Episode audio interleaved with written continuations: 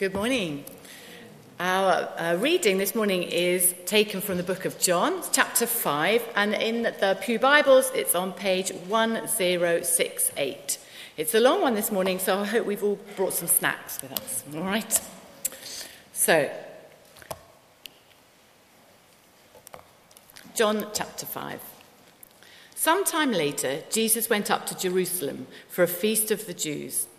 Now there is in Jerusalem, near the sheep gate, a pool, which in Aramaic is called Bethesda, which is surrounded by five color- covered colonnades. Here a great number of disabled people used to lie the blind, the lame, the paralyzed. One who was there had been an invalid for 38 years. When Jesus saw him lying there and learned that he had been in this condition for a long time, he asked him, Do you want to get well? Sir, the invalid replied, I have no one to help me into the pool when the water is stirred. While I'm trying to get in, someone else goes down ahead of me. Then Jesus said to him, Get up, pick up your mat and walk. At once the man was cured. He picked up his mat and walked. The day on which this took place was a Sabbath, and so the Jews said to the man who had been healed, It is the Sabbath. The law forbids you to carry your mat. But he replied, The man who made me well said to me, Pick up your mat and walk. So they asked him, Who is this fellow who told you to pick it up and walk?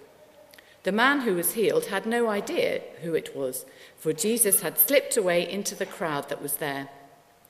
Later, Jesus found him at the temple and said to him, See, you are well again. Stop sinning, or something worse might happen to you. The man went away and told the Jews that it was Jesus who had made him well. So, because Jesus was doing these things on the Sabbath, the Jews persecuted him. Jesus said to them, My Father is always at his work to this very day, and I too am working. For this reason, the Jews tried all the harder to kill him.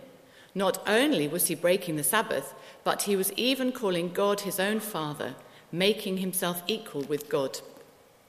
Jesus gave them this answer I tell you the truth, the Son can do nothing by himself. He can do only what he sees his Father doing, because whatever the Father does, the Son also does. For the Father loves the Son and shows him all he does.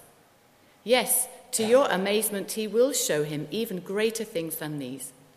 For as the Father raises the dead and gives them life, even so the Son gives life to whom he is pleased to give it. Moreover, the Father judges no one, but has entrusted all judgment to the Son, that all may honour the Son just as they honour the Father. He who does not honour the Son does not honour the Father who sent him. I tell you the truth whoever hears my word and believes him who sent me has eternal life and will not be condemned. He has crossed over, over from death to life. I tell you the truth. The time is coming and has now come when the dead will hear the voice of God, of, of, the Son of God, and those who hear will live. For as the Father has life in himself, so he has granted the Son to have life in himself. And he has given him authority to judge, because he is the Son of Man. Do not be amazed at this, for a time is coming when all who are in their graves will hear his voice and come out. Those who have done good will rise to live, and those who have done evil will rise to be condemned. By myself I can do nothing. I judge only as I hear, and my judgment is just, for I seek not to please myself, but him who sent me. If I testify about myself, my testimony is not valid. There is another who testifies in my favor, and I know that his testimony about me is valid. You have sent to John, and he has testified to the truth. Not that I accept human testimony, but I mention it that you may be saved. John was a lamp that burned and gave light, and you chose for a time to enjoy his light. I have testimony weightier than that of John, for the very work that the Father has given me to finish, and which I am doing, testifies that the Father has sent me and the Father who sent me has himself testified concerning me. You have never heard his voice nor seen his form, nor does his word dwell in you, for you do not believe the one he sent. You diligently study the scriptures because you think that by them you possess eternal life. These are the scriptures that testify about me, yet you refuse to come to me and have life. I do not accept praise from men, but I know you. I know that you do not have the love of God in your hearts. I have come in my Father's name, and you do not accept me. But if someone else comes in his own name, you will accept him. How can you believe if you accept praise from one another, yet make no offer, make no effort to obtain the praise that comes from the only God? But do not think I will accuse you before the Father. Your accuser is Moses, on whom your hopes are set. If you believed Moses, you would believe me, for he wrote about me. But since you do not believe what he wrote, how are you going to believe what I say?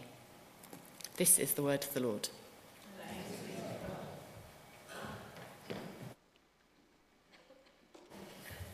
Thank you, Laura.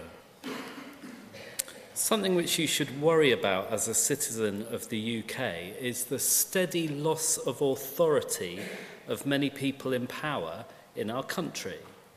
Right now, our politicians seem completely unable to enact meaningful change. In the church, the authority of our bishops and archbishops has been really dented by the trouble over blessings for gay couples in the last year or so. And one thing which follows from the loss of authority figures is the growth of more authoritarian figures. So think President Trump in America or Viktor Orban in Hungary. Here we have a particular brand of strong populist leader, but it's not the answer that you might be looking for. In our Bible reading this morning, John reveals Jesus as the true authority figure. He has the authority to deal with a paralyzed man and the authority to do that on the Sabbath. And in the discussion afterwards, it's not really a discussion, is it? It's a long monologue from Jesus. He does not hesitate to put himself on a par with God. That is an absolutely revolutionary claim. And again, if, you if you're familiar with this part of the Bible, it might just, you might lack that sense of how revolutionary this is. But that's where we're going this morning. We're going to think about two things Jesus' authority to heal and the Father's authority shown in Jesus. And we're going to have a bit of a think about what that might look like in our lives. So, Jesus' authority to heal. So, we find Jesus back in Jerusalem for an unnamed Jewish festival. He is at the pool in Bethesda. So, verse 3, uh, if you've got that open, it will help you. Here, a great number of disabled people used to lie one who was there had been an invalid for 38 years. This is one of those places where that length of time isn't really explored, but 38 years this guy hasn't been able to get up. Jesus looks down at him and says, verse 6, Do you want to get well? On the face of it, that's quite a strange question, isn't it? You might think, of course, he wants to get well. But perhaps you've met people who identify so closely with whatever issue it is in their life that they have that to remove it would actually be overwhelming. There can be a cost to the level of change involved in going back to normality. You know, what's normal for this guy? it would be a whole new life. You know, when someone gets a prosthetic leg made for them because they've had a terrible accident, they can't always manage to get used to using it. I've known people who that's been the case and they just never walk again. And in fact, our disabled man has such a limited view of the world that he thinks the only way he's going to get well is to be in the pool at the right time the end of verse 7. Look at that. When I'm trying to get in, someone else goes down ahead of me. It's just absolutely pitiful, the cry from this man. And Jesus' response is straight to the point and it demonstrates his authority to heal. Verse 8 Get up, he says, pick up your mat and walk. and at once the man was cured. Now, I'm not a doctor, but this is the third of Jesus' signs. It's called, they're called signs at the wedding at Cana, which is the first one where he turns water into wine. Then he heals the official's son. We didn't really explore that last week, there was an awful lot to get through. The thing about a sign is it points to something. We've got signs up through the building, they say various things. Um, the rest of the chapter makes it really clear that this particular sign is pointing to Jesus' authority to heal. All he needs to do is say the words, and this man gets up and is completely well. And now, I'm not a doctor, I'm not a physio, but I know that someone who hasn't walked for 38 years who gets up and is sort of somehow well isn't going to be able to walk on those legs. If you've been in hospital for a few weeks, your legs waste away. But these legs, which have been shriveled, wasted, and useless on the spot, in the moment, are able to support this man's weight and he walks around like a normal guy. It's a remarkable miracle for that reason. And so Jesus speaks the word, the muscles in his legs regrow in seconds, and the man is immediately up and about. So Jesus has authority to heal. So that's our first thought Jesus' authority to heal. And now we're going for the Father's authority shown in Jesus. So, if Jesus has been revealed as having authority, how will people react who are already in authority? We don't need long to find out the answer. When uh, Laura read the words the Jews, she was really talking about the Jewish leaders here. The Jewish leaders say to the healed man at the end of verse 10, It's the Sabbath. The law forbids you to carry your mat. It's a bit like sitting down for a delicious five course meal at a Michelin starred restaurant and saying, My napkin's the wrong colour. It's just missing the point, isn't it? 38 years you've been sat there, you're walking around. You're not allowed to walk around. You can't carry that mat when you're walking around. Put that mat down. Unbelievable. In any case, they come after Jesus for breaking the Sabbath, verse 16. They're the ones in authority. They do not like the idea of another authority figure. Verse 17, Jesus says to them, My Father's always at his work to this very day, and I too am working. For this reason, they tried all the more to kill him. Not only was he breaking the Sabbath, he was even calling God his own Father, making himself equal with God. The Father's authority is shown in Jesus. And we spend the rest of the chapter unpacking this idea. Verse 21 For just as the Father raises the dead and gives them life, even so the Son gives life to, the, to whom he is pleased to give it. Jesus gives life on the Father's authority. Verse 22 Moreover, the Father judges no one, but has entrusted all judgment to the Son, that all may honour the Son just as they honour the Father. Jesus judges on the Father's authority.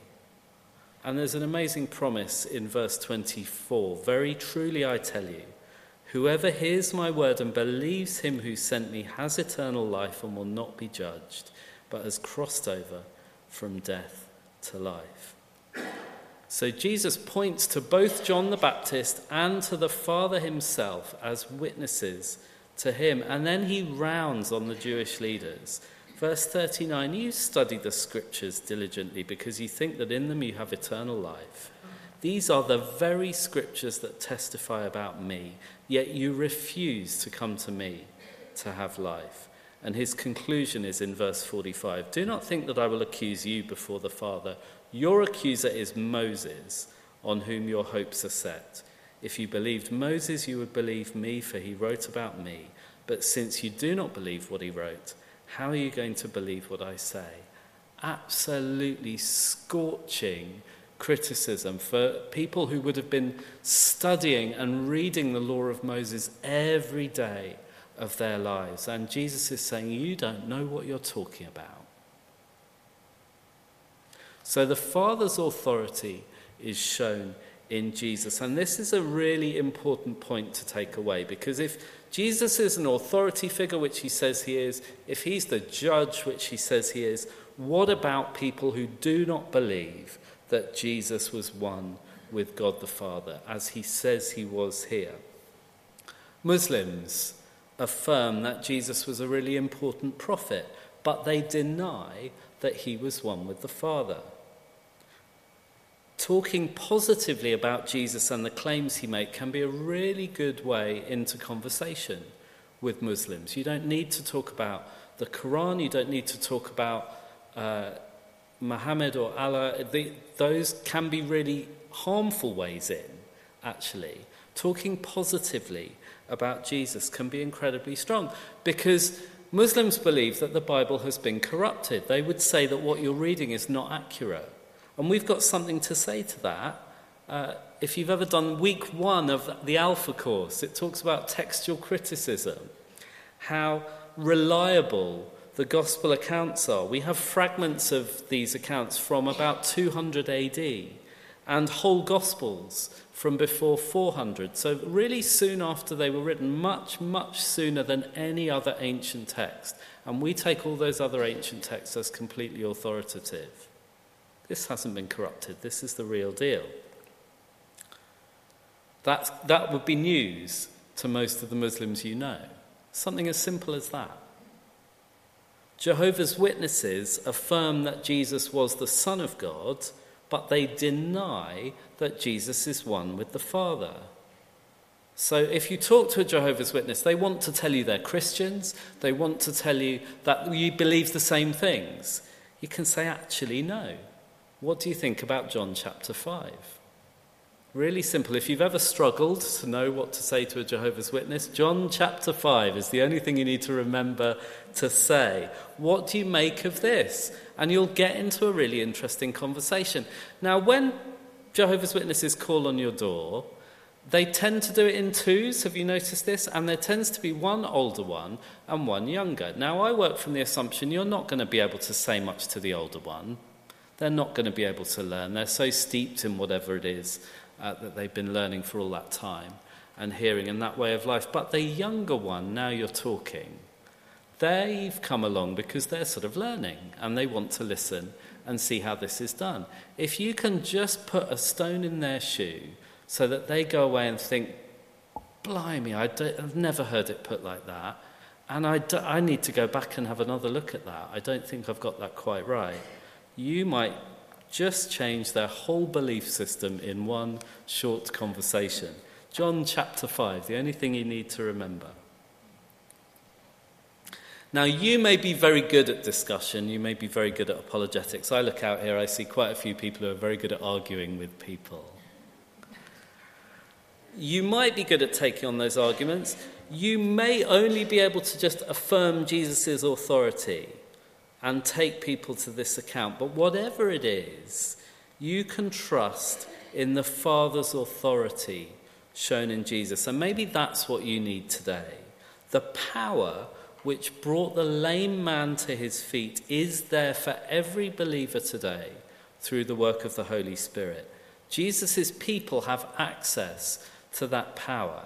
And imagine what a powerful thing it would be if the people who call themselves Christians in this country and all over the world were to just say, we're going to claim that power for ourselves today, and we're going to use that power. Jesus' people have access to his power. So pray for people in authority and those seeking authority. This year is the biggest year of elections in the world's history. There are more people going and voting this year than there have ever been. It's a complete coincidence, but 2024, there are elections all over the place. So pray that God will raise up people who will inhabit that authority well. And if you, if, I mean, I, I, I can't imagine I need to say it to you. Read the papers and pray for people in this country to come forward to, to actually take a lead who are able to do it. You can bring Jesus' authority into the sick person's life. You can point them to the power and the presence of Jesus. Do not be afraid to call on God for others. God gives Jesus' authority to his people. When you pray with a sick person, they are not always going to get better.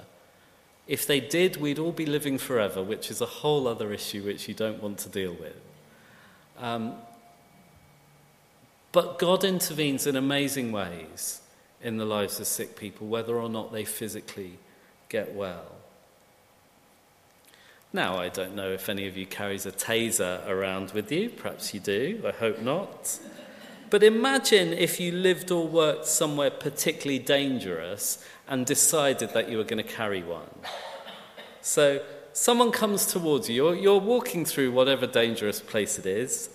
Uh, someone goes to attack you. If you're carrying a taser, it would be rather curious to just think, oh, do you know what? I'll leave it in my bag and just hope for the best. That would be a strange thing to do. You would get it out, you'd press the button, and they'd go like that, wouldn't they? You would use the tool you'd been given, surely. If you find yourself in a situation, whether it's a conversation with someone, someone with a big issue needing healing, rely on Jesus' authority. Don't just listen to the person say, oh, you know, that, that, when they stir the water up, I can't, I can't get in because I'm not there in time. Someone gets in before. Oh, look, I'm really sorry. See ya. That would be a really weird thing to do wouldn't it? Even if you just pray on the inside, if it's not appropriate to say, Look, can I pray with you? You can pray for that person. Pray for those opportunities to see Jesus work in power in your life. So, to end where we started, Christians pray for the renewal of our public life with confident leadership from people of integrity. And we pray for those people who are hanging out, doing their level best. Those people in the Metropolitan Police, for example, who are sacking dozens of people who've done the wrong thing, who are having the courage of their convictions to follow through, doing things a different way. We pray for people of integrity. A great prayer in an election year, the, the biggest election year in history. Pakistan and in, Indonesia have already voted many, many countries to follow, including our own. And I know that because we've started planning the cakes already uh, for this building. But Christians can always rely on Jesus' authority. Both his words and his actions show us his power to save and to heal. And those are things he wants to do in your life and in the lives of those around you today. And you know what? He might even be sending you to do them with him.